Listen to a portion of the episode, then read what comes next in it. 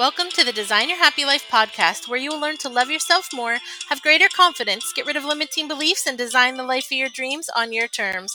Love life your way at Design Your Happy Life Coaching. Hello, beautiful souls. Welcome back. It's so good to have you here again with me.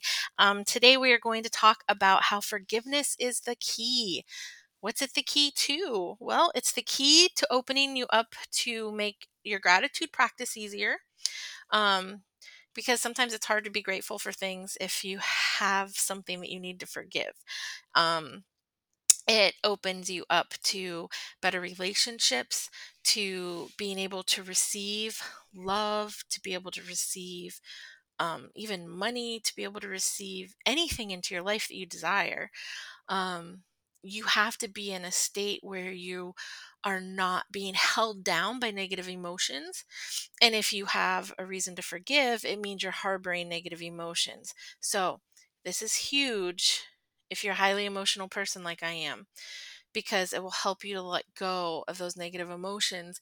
It'll make it easier for you to move forward, easier to sleep at night without the anxiety dreams of the things that you're stressed about.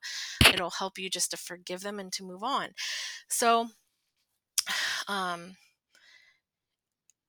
I want to um, I want to bring to your attention a best-selling author, um, Sonia Ricotti, who um, she has a movie called Unsinkable. And full disclosure, at the end, she tries to sell a class and it looks like a fabulous class. I've not taken the class, but I've watched the movie several times. Um, and it's not one of those master classes where they're pitching constantly the class. There's a, a literal movie first. So um, her website is at the bottom of my podcast notes. Go check out the movie. She also has a free book that's amazing. Um, th- this might help you.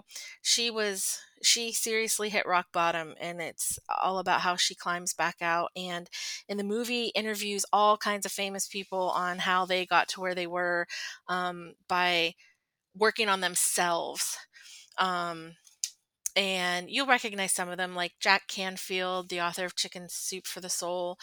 Rhonda Britten's in there. She was um, the life coach on starting over. That was an nbc series for a while excuse me um, and I want to tell you specifically about her story because Rhonda experienced one of the most traumatic things that a teenager could experience. I believe she was 14 when it happened. Um, she witnessed, and she was the sole witness to her father shooting her mother and then killing himself. So she felt immense um, like a responsibility and guilt for not stopping it because she was the only one there. So she felt like she should have, you know, jumped in front of her mom to save her or tried to get the gun out of his hand, but she just stood there completely shocked and in awe because she had no idea why he was doing this. He was supposed to be picking her up to take her for a nice lunch with him. It was Father's Day. So to lose your mother and your father, but at your father's hand. I mean, it was just unthinkable. She spent 20 years um, feeling the guilt and becoming an alcoholic and not being able to enjoy life at all. And when she realized she had to forgive them, in order to really move forward, you know, the first thing is, well, how? There's anger and hatred and sadness and and love still there, which gets really confusing. Um, and so what she did was she worked through all the emotions and i'm going to tell you how she did this because it's i think this is going to be really super helpful for a lot of people so her intention is to forgive but she's still feeling these emotions right she's not there yet so on one side of a sheet of paper she writes dad and then on the other side i'm willing to forgive you and then come back to the first side. I'm so angry that you took my mom away from me. On the other side, I'm willing to forgive you. Come back.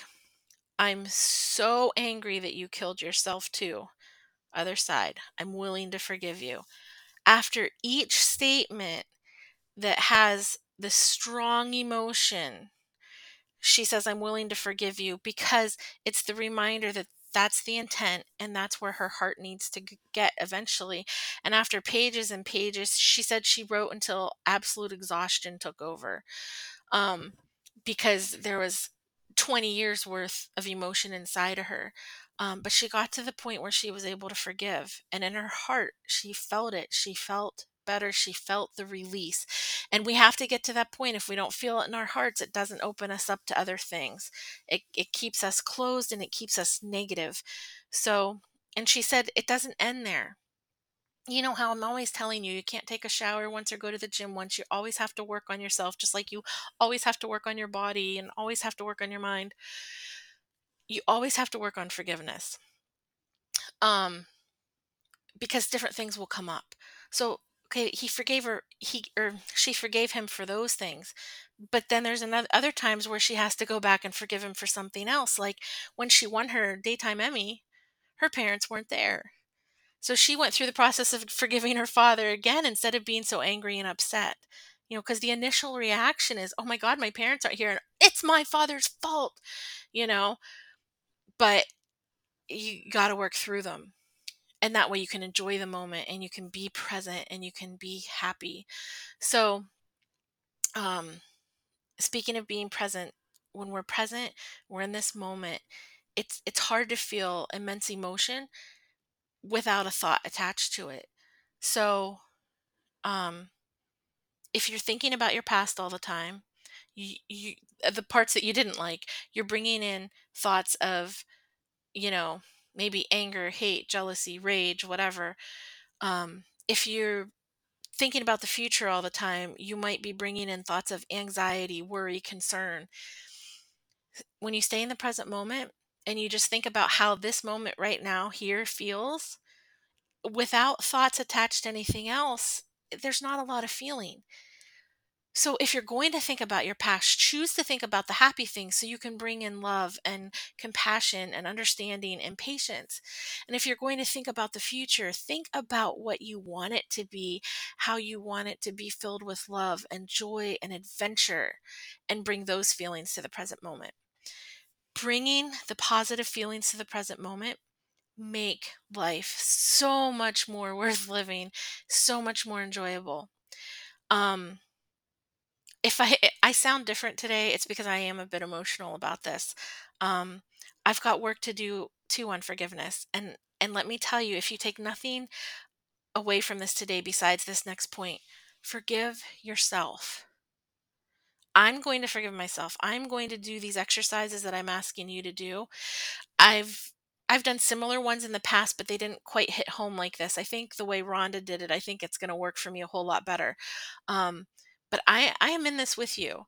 I am not a just a motivational speaker who speaks at you and tells you this is what you need to do. I've never asked you to do anything that I haven't already done or I'm not doing.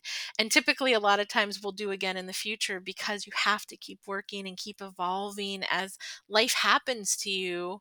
You're going to have new things to forgive or new plans to make, new affirmations to create the space around you and bring in all the joy and love, contentment, and desire that you want. So, I will be doing this with you. Um, excuse me, please check out Sonia's link at the bottom of my podcast notes. Um, I think you'll really enjoy listening to that. And that's all for today. I went a little long. I apologize. Um, I'll try to keep it a little shorter next week, as promised. Unless you guys like them longer, if you do, let me know. Um, some of these things I could seriously talk about for hours but I don't want to take up that much of anyone's time.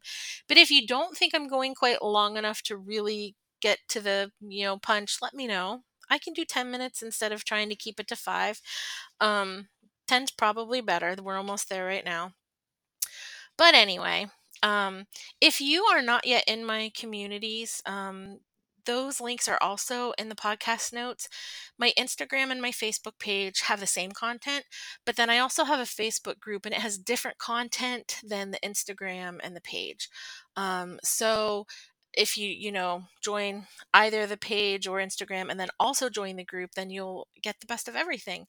Um, and I would love to see you there. I'd love to communicate more with you, really get to know you and know what you need. Um, I I love doing these podcasts and I've got lots of ideas, but if I'm not hitting what you need, let me know so I can make sure that I do that.